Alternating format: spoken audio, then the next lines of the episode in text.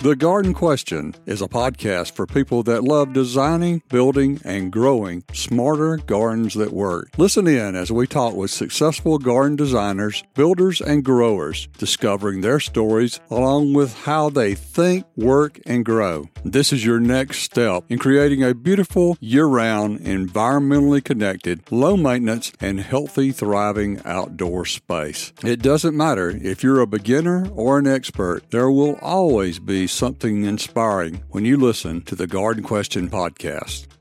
Hello, I'm your host, Craig McManus. Russell Camp knows what healthy garden plants love in a mulch. In our 38th episode, Mulch Mulch Baby, we discuss the benefits and detriments of some of the most common and exotic mulches available. He talks about time saving techniques that will give your garden a quick, easy, year round visual pop, along with providing a lot of good stuff for your soil. Russell oversees the horticultural assets for over 54 different school campuses on 1,501 acres of land, including 88 acres of natural grass athletic fields 23 acres of synthetic turf, and numerous irrigation systems for the state of Georgia Henry County schools. They install over 10,000 bales of pine straw mulch each year. He also shares his successful landscape knowledge as an adjunct horticultural instructor at Southern Crescent Technical College. Russell holds a horticultural degree from ABAC, that's Abraham Baldwin Agricultural College, and a business management degree from Bellevue University.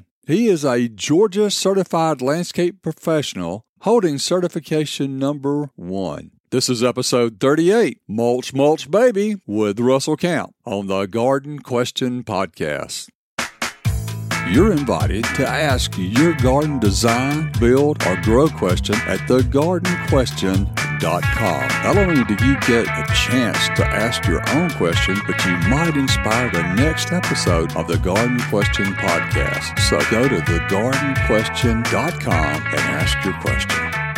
Russell, how does mulch impact a garden plant's health? Mulch does a lot of things for a landscape. First of all, it kind of recreates the natural ecosystem that you find out in the forest where the leaves fall, trees die, and they decompose. And as they decompose, that creates this ecosystem that benefits the plants. It's recycling. Mulching is an attempt to recreate that. It's really beneficial economically and environmentally. What are we accomplishing with the mulch? There's several things. The first thing is mulch insulates against temperature extremes. So you think of insulation in your home, in your attic, or in your walls that keep your home from getting extremely hot or extremely cold. As the mulch decomposes, and we're of course talking about organic mulches uh, such as tree chips or pine straw mulch or things like that, and there's several others. As they decompose, they introduce carbon and nutrients and microorganisms and enzymes that all benefit the soil and the root structure of the plants that it's protecting. One of my favorite things that mulch does is it mitigates weeds and mechanical damage. Thick enough layer of mulch, and you pick your flavor, will basically crowd out weeds. It will prevent weeds from growing in that landscaped area. And it also mitigates mechanical damage. And that means the machinery that is used to maintain a landscape, such as mowers and string trimmers, the mulch creates a buffer and defines where the turf grass is and where the landscape beds are and keeps the machinery off off of the shrubbery. String trimmers, especially, can do a lot of damage to the bark, the trunks of shrubs and of trees. Anything we can do to prevent that is a good thing. And also, back to the weed issue, by preventing weeds with mulch, we're also minimizing the amount of pesticides, of weed killers that we're having to use in the landscape. For Henry County Schools, we do a very thorough job of minimizing our inputs into the landscape, and mulching our, our landscape beds is far and away one of the best uses of our money for keeping down the weeds. Another thing that mulch accomplishes is that it minimizes erosion and evaporations. If you've got landscape beds that are not mulched, they could be either new or established. The rain alone will beat down that soil. It will wash the good stuff away. The mulch acts as a barrier for that erosion. It also will minimize the amount of water that evaporates just from the heat of the summer How does mulch change the aesthetics of a garden or a landscape? The reason people use mulch the most is because of the appearance. One of the things that turf grass accomplishes within a landscape design is that it unifies the look of a landscape. It kind of ties it all together. Similarly, mulches do that in the landscape beds as well, especially if you use the same mulch consistently throughout a landscape. That will unify the look and it also makes it neater and more attractive. It's just kind of a background or a foil for the, the trees and shrubs and flowers and plants that you've planted. It really makes the garden or the landscape pop. It adds definition to the landscape that line that's formed, whether it's a straight formal line or more of a natural curved organic line. That's to me, from a design perspective, is a very important element in the landscape. That's one of your most dominant lines. I tell folks, if you do nothing else to your landscape but just find a bed line and put mulch in, you'll make it pop no matter what the plants are. That'd be an inexpensive way to freshen up and get your curb feel. I agree. A good landscape designer will use that junction in the landscape where the turf grass or even pavement meets the mulch. They will use lines created by that junction to guide your eye around the landscape that can direct you to see things that, that they want you to see or maybe direct you away from things that the designer doesn't want you to see. That intersection of mulch and turf grass or hardscapes is a very important design element. You're right.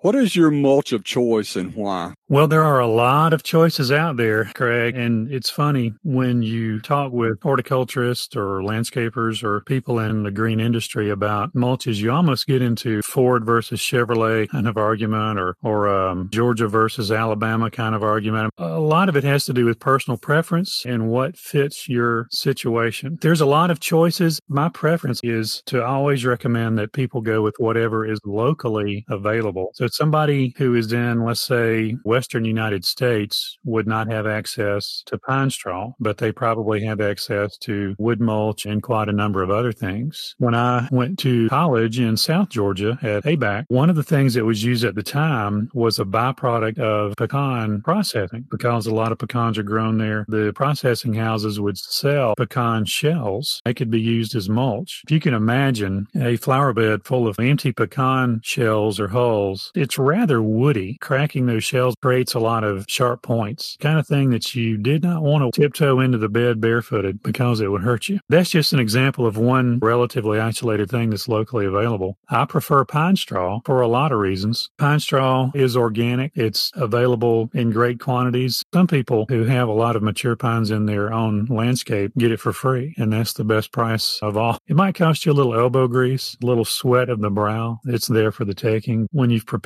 properly and installed it properly and finished it well, and if you've used fairly fresh, brightly colored pine straw and it's got that real pretty russet brown color, then I think pine straw does the best. I know that some people like wood chips. I have actually used what I would call tree service chips that are just simply the byproduct of the local tree service where they dump their trucks. It varies quite a bit. Obviously, whatever they've been chipping that day, it could be oaks, maples, or pines, Leyland cypress, or anything. It's not going to be real consistent. And there will be little twigs and big chunks and, and that sort of thing. Some people like the wood mulch that's been dyed or colored to make it more uniform and been some concerns about whether or not that dye is harmful to the environment or to the soil. From what I've read, I don't know that it is. For now, I'm saying it's okay to use. There are a lot of choices. There are organic choices, like I mentioned, hardwood mulch or pine straw mulch. Some people even use things like mushroom compost or cow manure, horse manure. I don't prefer some of those because even though they check a lot of the boxes, they don't do very much for weed control. In fact, they become an excellent place to grow weeds. If you want a lot of weeds, then use cow manure as a mulch. You'll get plenty of weeds. There's inorganic mulches too that some people prefer. In fact, the house that I'm in now, the original owner had mulched the foundation plantings right around the house with pea gravel. Looks pretty good. You only have to install it once. And pea gravel is similar to, say, marble chips or volcanic lava rock that I've seen at the home centers. Those kind of things can look good. And I think the argument is, yeah, they are a little bit pricier, but you only have to do it once. And ideally, I would do them with an underlayment of some sort because they will kind of get lost down into the soil if you don't. But they don't add any organic matter. Obviously, they're inorganic. They don't check that box. They don't help build the soil and, and help the plants grow. So I tend to stay away from the inorganic mulches altogether. I've seen where people will take leaves and grind those up and put in. And I know you've talked about byproducts of the tree services where you can get them to dump those in your yard and use those. And they're all building the soil as they decompose. Is there a drawback to grass clippings? There can be if they're not used wisely. And a couple of caveats with using grass clippings. Number one, you don't want to use them too heavily. You wouldn't want to get, and this, honestly, this goes with any organic mulch. You don't want to get more than about four inches thick. The finer mulches like grass clippings and maybe even some of the straws can actually tend to repel rain. They get really dry, much like a thatched roof would repel rain. The other caveat is the lawn from which the clippings were taken has had pesticides, some selective broadleaf weed killers applied to keep the weeds out. Then there's a possibility that those pesticides might be transferred to your desirable plants that are in your landscape bed. Certainly perennials, daylilies, hosta, rudbeckia, those types of things would be impacted by a broadleaf weed control that had some residue on your grass clippings. I would be careful about that. The wise thing to do would be only use grass clippings that have been in areas where you don't have sensitive plants. If you've got mature trees or wide open areas, and obviously the grass clippings won't present a problem. On the flip side of that too is if you have weeds in your lawn and you put those in your bed, you could also introduce weeds into your bed. Yeah, absolutely. If you or whoever is doing the mowing is waiting until the weeds have set seed, then yeah, you're going to introduce weeds into your beds. Now, that said, a lot of the organic mulches, my favorite pine straw mulch actually has a high likelihood of introducing weeds. I've noticed many times where I've introduced woodland weeds into a landscape from the pine straw. It's not 100% given that you can keep the weeds out just by using a mulch, but you're absolutely right. It does help. You know, in some areas of the country, it's used all the time. Maybe they're dealing with different type grasses than what we deal with around here. Fescues and bluegrasses tend to get taller than the warm season grasses that you and I have here in the Atlanta area. And another thing, too, as far as turf grass management, is it's always a good idea to try to return those clippings to the turf because there's so many benefits. Yeah, you're recycling nutrients that way.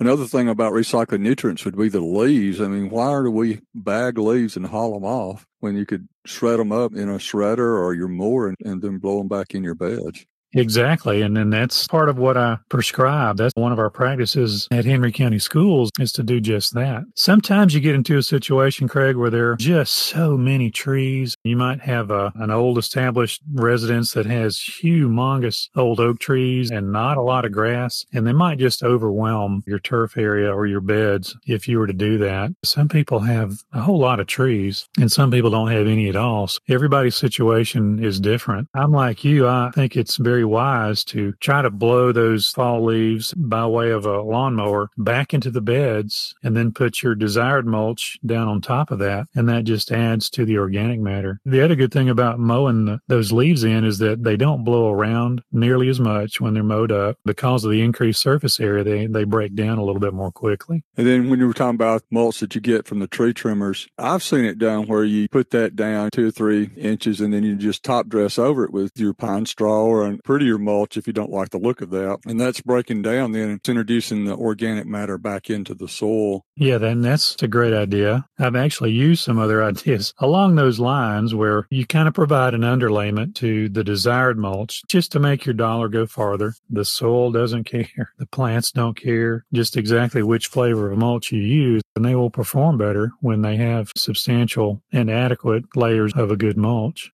Well, let's explore the pros and cons of inorganic mulch. You've talked about some already. I think a pro is, especially in areas where you have wildfires, organic mulch can be a problem. I had a client once that he insisted all the time that we put pea gravel, tried several times to get him to change to the organic mulch because of the benefits to the plants and, and the damage pea gravel was doing to his plants because they were heating up in the winter, making the sap rise on the southern facing side of some trees and shrubs in his landscape. Then he'd get a freeze that night and it would freeze that that sap because it was bringing them out of dormancy. And you could see how it gabbed up the side of that tree called sunscald. You know, the whole reason he wanted to do that is because he was formerly a fire chief in Atlanta. And I'm sure he had seen many, many houses where he was on calls where pine straw or whatever the mulch was had gone up in flames and caught the house on fire for whatever reason. That's absolutely right. In areas where wildfires are prevalent, I'm sure have probably some pretty strict requirements as far as inorganic mulch around the home itself. And that makes sense. I mean, obviously, protecting the home is of paramount importance. What I would do in a situation like that would be to modify my landscape. I wouldn't try to do lush, full, well developed, multi layered landscaping. It would be more on the low water input, what we used to call xeriscaping. Use a fair number of plants and plants that would uh, tolerate the reflected heat that comes off of that uh, inorganic mulch like pea gravel or marble chips. And the reflected heat in the south is one of the big reasons why I don't prefer marble chips or pea gravel for a mulch. They're visually harsh to me because they reflect a lot of light. And if it's a southern exposure, then just a lot of light reflecting back at you.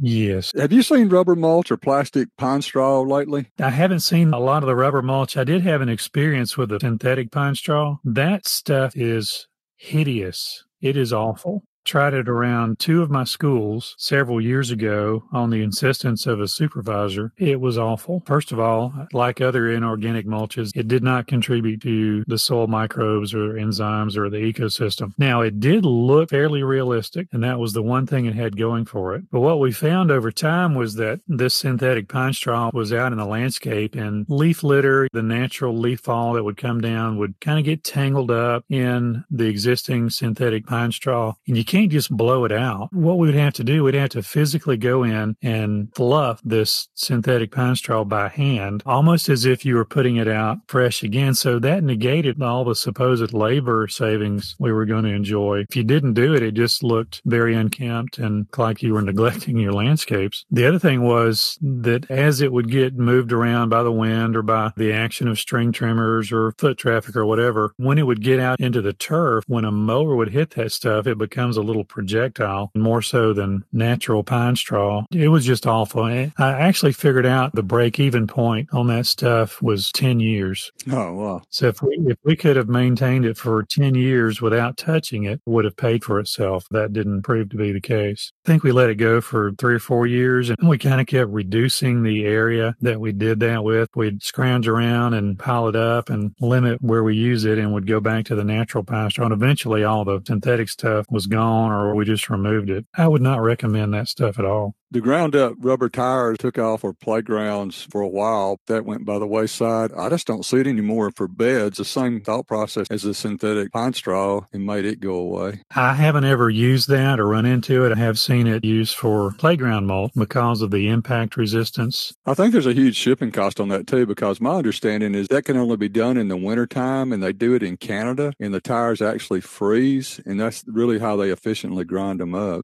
seems to be a trend now, especially in commercial areas where they're taking river slicks, which are round, slick rocks about the size of softballs or maybe a baseball, sometime a football, and they're using it as mulch around the trees and the shrubs, particularly at their entrances. Uh, have you seen that? I've seen something similar to that, Craig. Some landscapes in my part of town where larger rock, you know, you might call them egg rock or, or bigger, kind of mixed with boulders. I guess that has its place. It certainly can look pretty good. If you're using light colored stone, it's going to tend to uh, reflect a lot of heat. I'm just waiting for somebody to get real excited and pick some of those up and start chunking them through the windows. Well, that is a very big concern at a public school. We are uh, conscious of things like that as well. What time of the year do you prefer to mulch established landscapes? Schedule it appropriately with the natural leaf fall. I don't think it makes sense to spend a lot of money on a mulch and get your landscape looking wonderful and then have all these leaves and straw and needles come down on top of that. I think it makes more sense to wait until most of that has come down. And that's been fairly recently in my part of the world, which is actually a little late. It's usually by early December, late November, big percentage of the leaves are down. And one of the things I do is when I'm beginning to prepare for all this, I'll just take a minute to look up and observe observe how much of the leaves are remaining in the trees yet to come down. And I'll give it a number. It might be 75%, it might be 90%, it might be 100%. And kind of tell you're getting close. If I've got a high percentage of leaf fall that I'm ready to go ahead and start the, the mulching process. And usually what I'll do is I'll tie it in with one last pruning. I go through my shrub beds and I'll pull any big weeds. If you've got tree seedlings coming up through the middle of your shrubs, this is the time to get it out. Do like a winter prune to, to shape them for the winter. Take your mower and mulch the leaves up, either bag it or use the mower to kind of blow them into the bed. Hmm. Then apply your desired mulch on top of all that.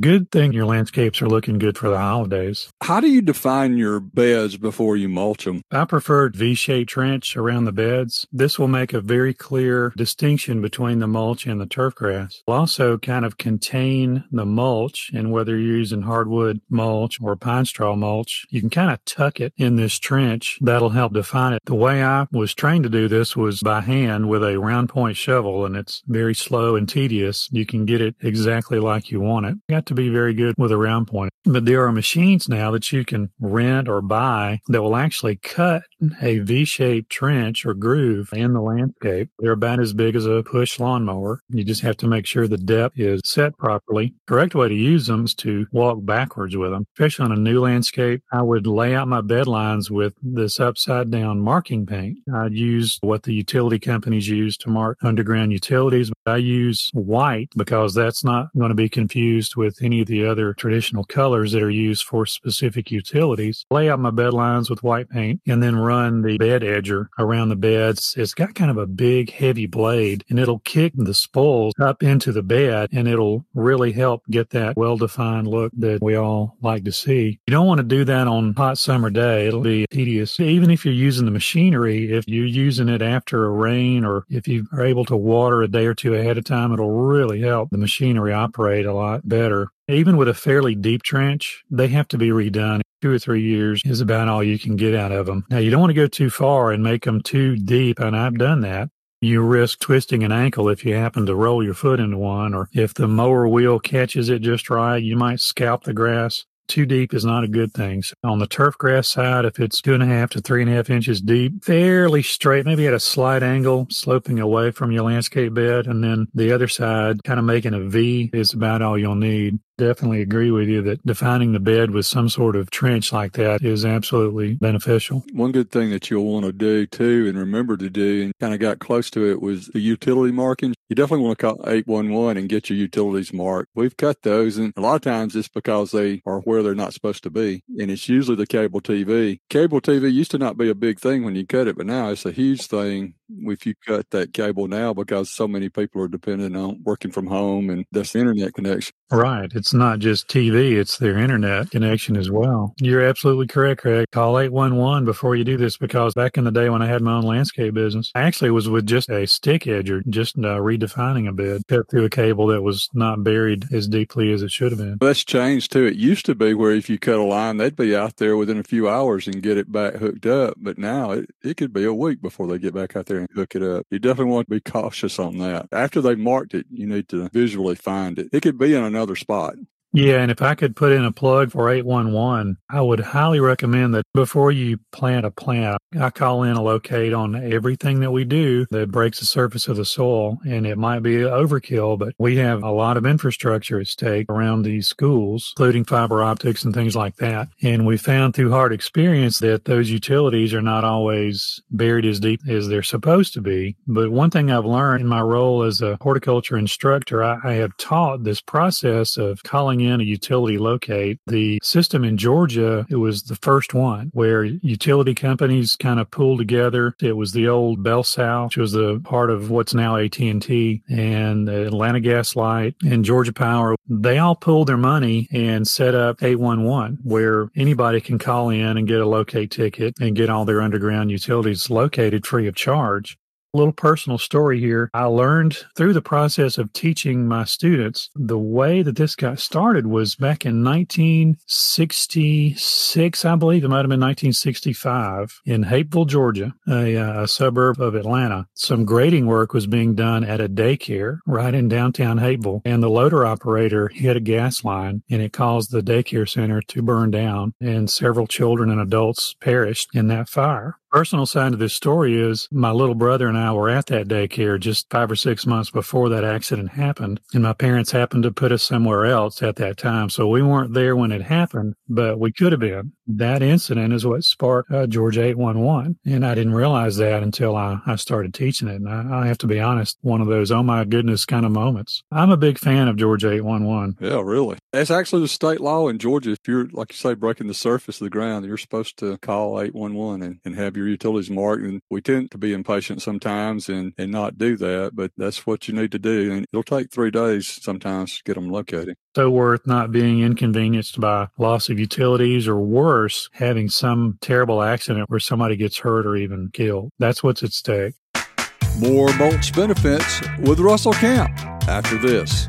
TheGardenQuestion.com is an awesome website because we expand each podcast episode with accurate resources and links for gardeners. You can also listen to every single episode again as many times as you like. Think of it as an extension of the podcast at TheGardenQuestion.com. Okay, let's get back to mulch. What are your thoughts on above ground edging? I'm not opposed to edging. There are some materials that are better than others, I think. Commercial grade plastic, there's steel edging. I haven't used a lot of them, but I have used a few over the years. One thing I've seen done, and you may have seen this too, Craig, in your line of work, is where you can take brick sized pavers and create a mowing strip with one paver laying flat or flush with the turf and another paver standing up on edge on the back side of that, holding back the mulch. And it's a place where you can ride that mower tire, not get into your bed so much. I've got a little bit of that in my yard. I'd like to do more of it actually. Some other kind of edgings I've seen that I don't think are very smart are where people use large football sized or bigger stone boulders, or it might be the segmented retaining wall pieces. In either case, they make kind of an irregular edge or, or kind of a non continuous surface, I'll say. There's a lot of little nooks and crannies in those circumstances that the weeds can grow and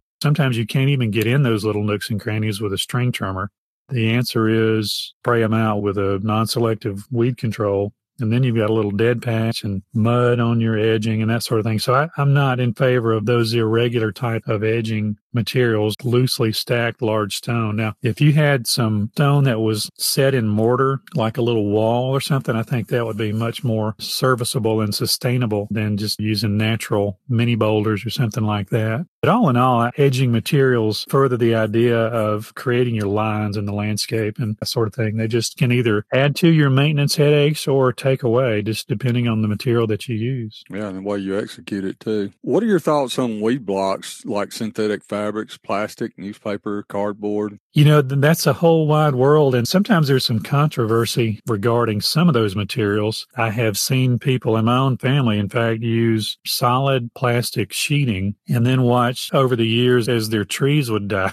uh, in spite of my friendly, courteous, and respectful warnings, that ain't going to work. And the reason that's not a good idea is because water can't get through that solid plastic, obviously, nor can gases exchange in and out of that soil. That causes problems that's detrimental to plants. Then there's the, the porous weed control fabrics, some of which are woven, some of which are called spun bonded or non woven, and those will allow water and oxygen and other gases to permeate and to flow both ways. I have heard people be just really opposed to using a weed fabric in the landscape because several years down the road, your organic mulches will eventually create their own soil essentially on top of the fabric and they'll grow weeds on top of the fabric. And then it's almost like you had no weed control measures whatsoever where I work, we use them quite extensively because we've just got so much area that we have to tend to that sometimes it's just better to try to prevent the weeds. We might get five to 10 years of pretty good weed control before it becomes an issue. And then we have the resources to just pull everything out and start over. That's just the way we manage it on that type of scale. Home landscape, for instance, I've been experimenting, I guess you'd say, with an idea that I've kind of borrowed from the permaculture crowd where they do something called sheet mulching, where they take basically old Amazon boxes and cardboard boxes and things like that and make that your base layer before you mulch. When I was growing up, we used to recommend using newspaper. Who gets a newspaper anymore? Newspapers are about a thing of the past, but there's a whole lot more cardboard out there now than there used to be. I'll flatten out the cardboard as much as it will go and lay it out around my plants and around my beds and then use my pine straw mulch over the top. A couple things I found out is number one, if you're doing this on a slope, I have needed to use sod staples to hold it in place because it'll move around on you or blow around actually if you're not careful. The other thing is it's slick. If you're going to be walking on it, just be careful. You can lose your footing. That pine straw mulch on top of that fresh cardboard, it's hard to get some sure footing. The good news is that worms love cardboard. Cardboard will eventually break down and just become part of that soil ecosystem. It really gives you a leg up on the weed control because usually, at least in my case, when I do a new landscape bed, I'm really preparing the soil so it's really loose and I want those, their roots to grow. So far, it's working out pretty well. Really, what you're doing is a smothering technique.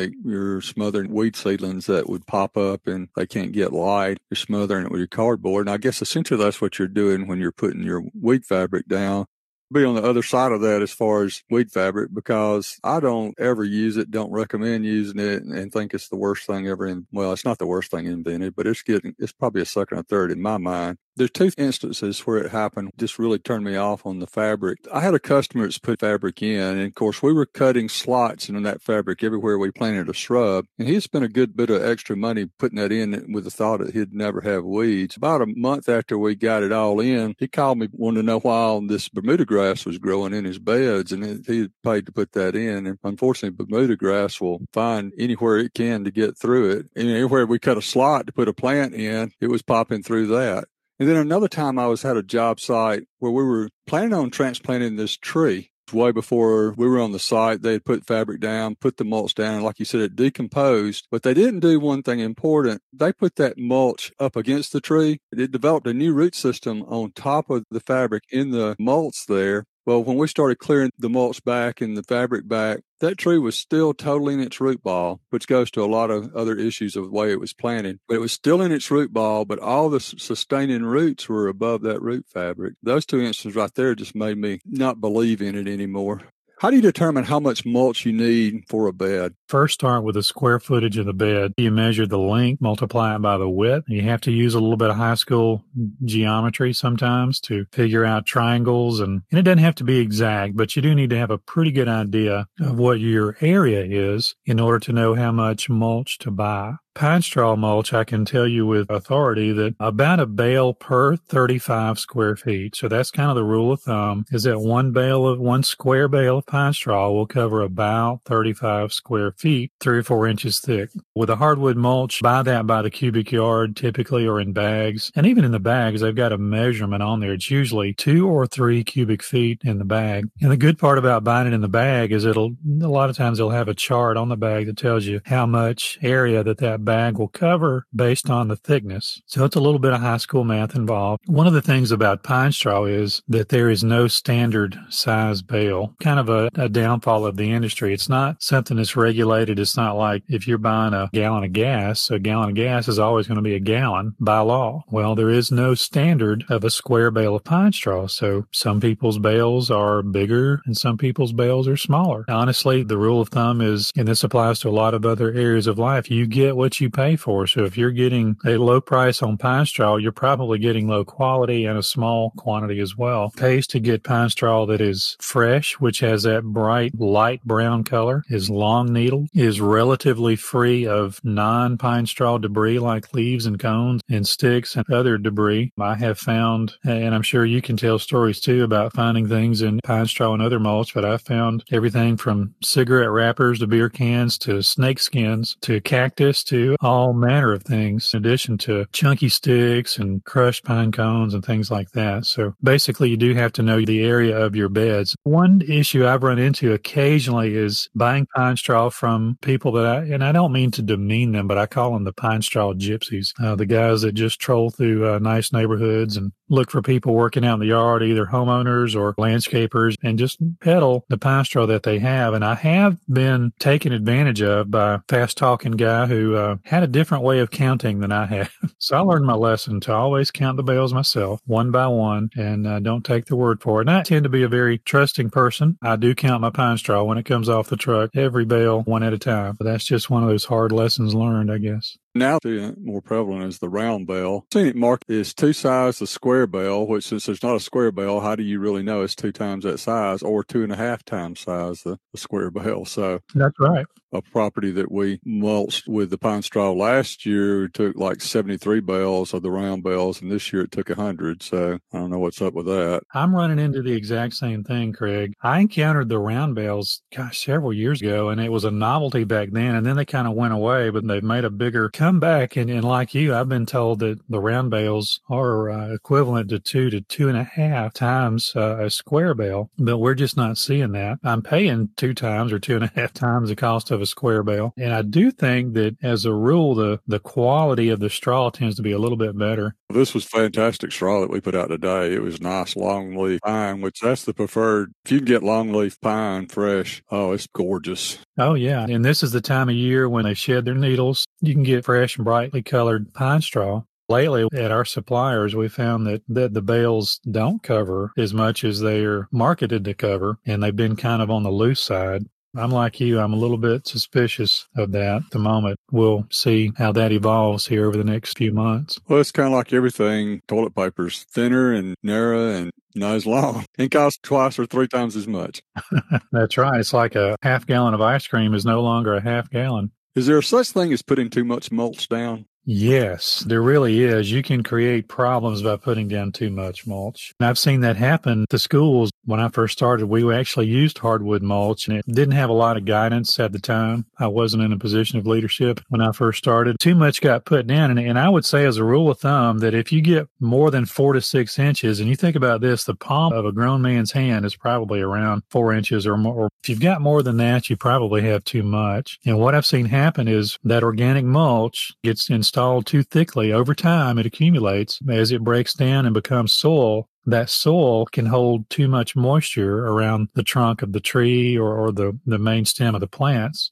Some thin barked plants, it can really cause problems. I have lost some large landscape trees because of excessive mulch. Some really pretty zelkovas, which have a thin bark, were lost at one of our schools. Oddly enough, crepe myrtles don't seem to be bothered quite in the same way. It's funny, every species of tree handles negative things like this in a different way, but crepe myrtles tend to would just create a lot of water sprouts down at that soil line, which is a problem aesthetically and maintenance wise. But what I have coached is to leave what I call an air gap, just so the, the bark isn't touching the plant if your mulch is so thick and so deep that you don't see a trunk flare, you've got too much mulch. It needs to be pulled back. If it's allowed to go too long, you could cause some permanent damage to that tree or that shrub, and it might even lead to the failure of that tree or shrub. I would always recommend to not get over four inches. You always want it to look fresh. And if it's already that thick, I would recommend stripping off a little bit, a couple inches off the top, and replace it with a couple inches of fresh, just so that it doesn't get out of hand in the landscape. Another common bad practice uh, with a hardwood mulch is creating what they call a mulch volcano. And that's where that hardwood mulch is piled up so high like a volcano. That's too much mulch some of the guidance I've heard for that, it really makes sense. And that is mulch out, not up. It might make more sense to widen out your bed, maybe reduce the turf a little bit rather than piling the mulch even higher. Think about it too, just from an economical point of view. Think how much money you're squandering on mulch if you don't have to lay it down so thick. Always good to save money. I've even seen that done with pine straw through the years. Pine straw would decay and build up in the volcano manner too. Yes. Another way to illustrate the root flare is to look at it like it's the base of a wine glass. That's what you want the base to look like and not a candlestick. If you're seeing a candlestick going into the ground where it's just straight sides, you need to uh, excavate around that tree and find the flare. And it's a good practice when you plant a tree is to find that root flare and don't plant that tree any deeper than that root flare because you, a lot of times from the nursery, you'll get it and they'll cover up that flare. So you need to expose it when you first start. Oh, absolutely. Especially with, with tree material that is uh, balled-in burlap. Sometimes that packaging, that burlap, will cover up the, the trunk. And if you don't peel that back and remove it at the proper time, then you're absolutely right. You can easily plant a, a tree too deeply and get it past that trunk flare. Have you ever noticed how there's always seemed to be more mulch needed on beds where the shrubs are sheared a lot or pruned real heavy? Yeah, just because you're not allowing the shrubbery to really fill out the bed. That has to do with plant spacing and how well it's laid out and plant choices and if you've got the right plant in the right place and, and that sort of thing. My goal with my own landscape and with the landscapes at the schools is to try to plant things in such a way that the shrubs occupy most of the space. Because over time, fill out and, and they grow together, they're going to occupy a lot of that real estate and you're not going to have to put down nearly as much mulch. Obviously, have to do around the edges. And sometimes if you've got large beds of ground covers like liriope, sometimes known as monkey grass, you'll just do the whole thing. And long term, my goal is, is to not have to do a whole lot of mulch on good planting choices. What do you wish people would do differently when designing, building, or growing a garden or landscape? One thing I, I, really like for people to do is to plan their landscapes well, even if they can't do it all at once, to value engineer things. By that, I mean do things up front that will pay dividends later on. Like, for instance, if you're installing a new paver walkway around the back of the house or up to the front door, go ahead and install empty pipes that could be used for future irrigation or for lighting that way, you don't have to dig up the sidewalk to install those other landscape features. I like to see naturalistic landscapes, landscapes that require minimal inputs in terms of chemicals and fertilizers. I'm not opposed to using any of those. I think they have their place, but they can certainly be overused. I see people planting things too close together. Even people who are supposed to be knowledgeable, spacing things properly or planting things a, a proper distance from the wall of a house or a building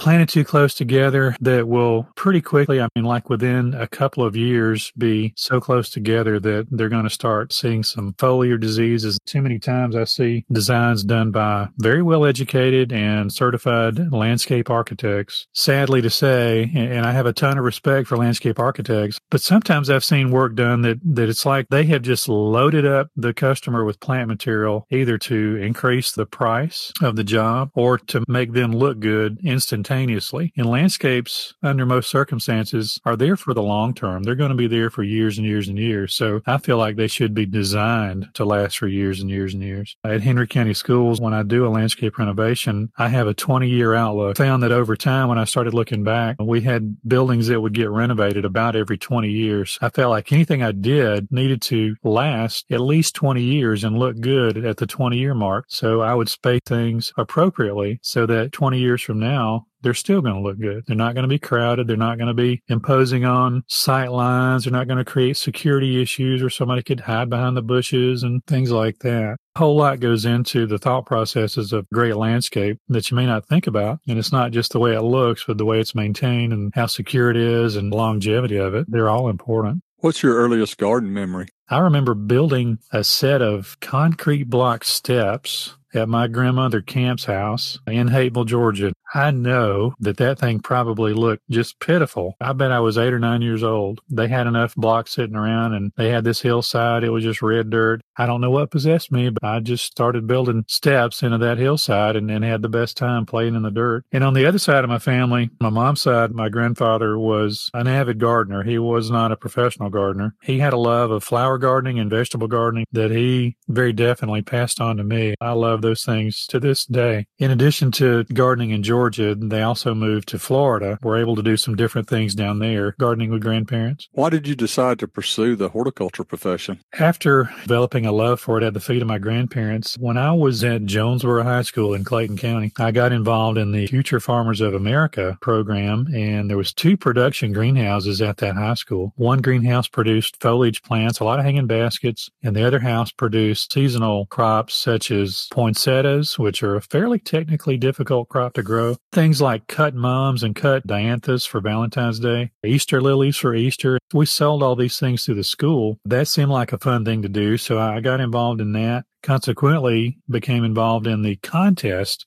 there was two horticulture teachers there, one of whom was Rex Bishop, and the other one was one of your previous podcast guests, David Brown. David Brown was one of my high school horticulture teachers. I learned a tremendous amount of them. And through the contest program with FFA, we competed as a team in a couple of categories. And in both categories, we won the state and went on to nationals. So I went to nationals twice in FFA, did very well. In fact, that second year, I'd actually begun my college at that point, but was representing Jonesboro High School. I placed sixth in the nation in plant ID. Even now, that's where my heart is. That's my strong point, I guess, is plant ID ID, and I always enjoy identifying things. Do you have a funny garden or landscape story for us? I've learned over the years that if I say something with enough confidence, it comes across as believable. There have been an occasion or two where I might be driving down the road and somebody say, Oh, what's that blooming over there? And if I don't know right away, I'll say, Oh, that's rhodesidea because it's growing on the side of the road. But if I say it with enough confidence, a lot of people just kind of knit their brow and go, Oh, yeah.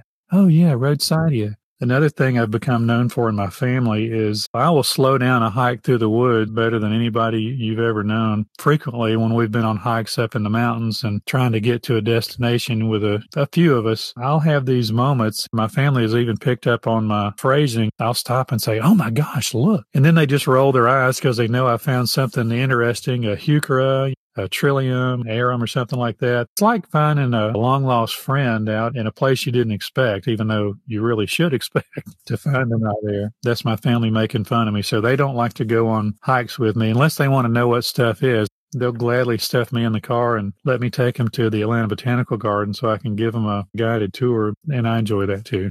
In your professional career, who has been your biggest influencer? Ooh, um, that's an interesting question. I mean, I honestly have taken a lot from Rex Bishop and, and, David Brown from my high school days on the horticulture side. Both of them taught me how to learn about plants, about the names of plants and the methodology for learning those and retaining those and, and making some sense out of it. In fact, I use those techniques even today when I teach uh, herbaceous plant ID or woody plant ID at Southern Crescent. There have been a number of business influences over the years that, that weren't horticulture related necessarily. For instance, if you remember uh, Zig Ziglar, a lot of good advice. There's a whole lot of good advice about business and about living in general in the book of Proverbs in the Bible. On the business side, I remember going to a seminar that was held by a man named Phil Christian. I don't know if you remember him, but he used to do seminars for the landscape trade 20 or 30 years ago. One of the things that I remember that he said that has stuck with me, this is a quote, string trimmers are the most dangerous and inefficient piece of equipment you own. End of quote. I've used that to drive landscape design and landscape management. I try to minimize the need for a string trimmer. And you do that in a lot of ways. How you lay out your bed lines, you know, going back to the bedline idea, just how you manage your landscapes. That's probably some of the biggest influences on my journey. What is your most valuable garden mistake? I probably make those every day. There's value in making mistakes as long as you don't make them repeatable. I have been able to revisit landscapes that I designed 20, 25 years ago and see how things have worked out in a variety of, of circumstances. And frankly, that's why I probably get on such a high horse about plant spacing is because I've made those mistakes, planting things too close to a building or too close together. For many, many years, I'll tell people when my designs go in, they typically look a little bit sparse, a little bit thin. Give them time. If you plant them well and maintain them properly, they will fill in. They'll perform like know that they will. What have you recently learned that you didn't know regarding horticulture? Gosh, there's always something new. And, and that's what I love about this trade is that there's always something new coming along. Now, there's always a better way, a smarter way, a less expensive way to do things. That's always evolving. I would say right now, my biggest lessons are coming in the form of technology. The way technology can organize and simplify so many things about our lives, about our productivity is an issue. If you've got your own business, there's an app for that. Mean, if you want to identify a plant and if you don't know it already, then there's an app for that. I mean, there's an app for pretty much everything. One of the things I want to work on at Southern Crescent is using technology to build a database of the existing plant material so that uh, we can tag those plants with a, a QR code or a barcode and that students or visitors could simply scan that QR code and it would take them to a web page for that particular plant. There's the technology of the robotic mowers that's very intriguing. I foresee a day might be long after I'm gone and pushing up daisies myself that the robotic mowers will be the primary way to get turf grass mowed. You think about the implications of that. We could potentially see mowing crews that show up at night and instead of being a crew of two to four, it might be one person who has a trailer full of robotic mowers that are deployed at night, especially in commercial landscapes when there's nobody around or even at schools and they do their thing and then they get back on the trailer in the daylight. You know, there's nobody has to be subjected to mower debris that's slung by people riding on zero turns or that sort of thing. I think that's where I'm learning the most now is trying to apply this new technology to what I do. I'd like for you to complete this statement. In my garden, I have. In my garden, I have a ton of work to do.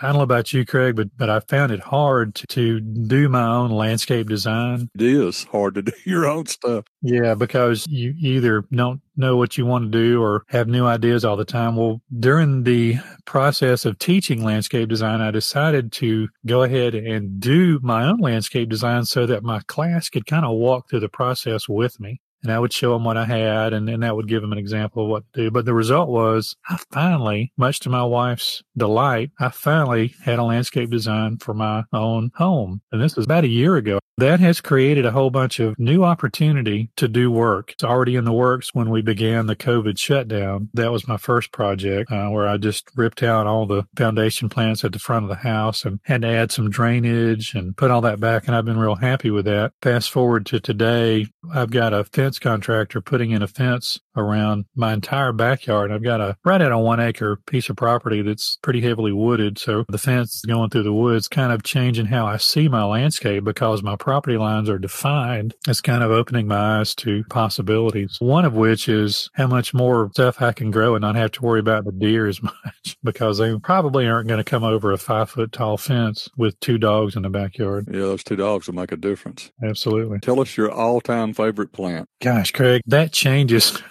from week to week. Well, this week, my favorite plant is probably Rhizomatous begonias. And there's a lot of variety in there. And that's one of those house planty kind of things that I dabble in. I've got a grow rack that I built from scratch that I grow rhizomatous begonias and even African violets. And I really, really am just amazed at the variety of colors and venation, leaf shapes, and things like that. And intrigued a little bit by the degree of difficulty. They're not super difficult to grow, but they are a little challenging. Rhizomatous begonias, which are a lot like and related to Rex begonias. And I've got a few of those too. But that's that's some of my favorites right now. Russell, tell us how people may connect with you. Craig, I can be found on Instagram under the handle of at Garden Coach, and I can be reached via email at russell at southerngardencoach.com. This has been episode 38, Mulch Mulch Baby with Russell Camp. Thank you, Russell. You're awesome. The goal is that every episode is valuable and well worth your time please generously share the Garden Question podcast with your friends, relatives, and neighbors. Check out our website, thegardenquestion.com, for links, resources, and where you can listen to every episode again and again. You will not want to miss a weekly episode, so please subscribe to the Garden Question podcast with Craig McManus on your favorite listening app. Keep on designing, building, and growing a smarter garden that works.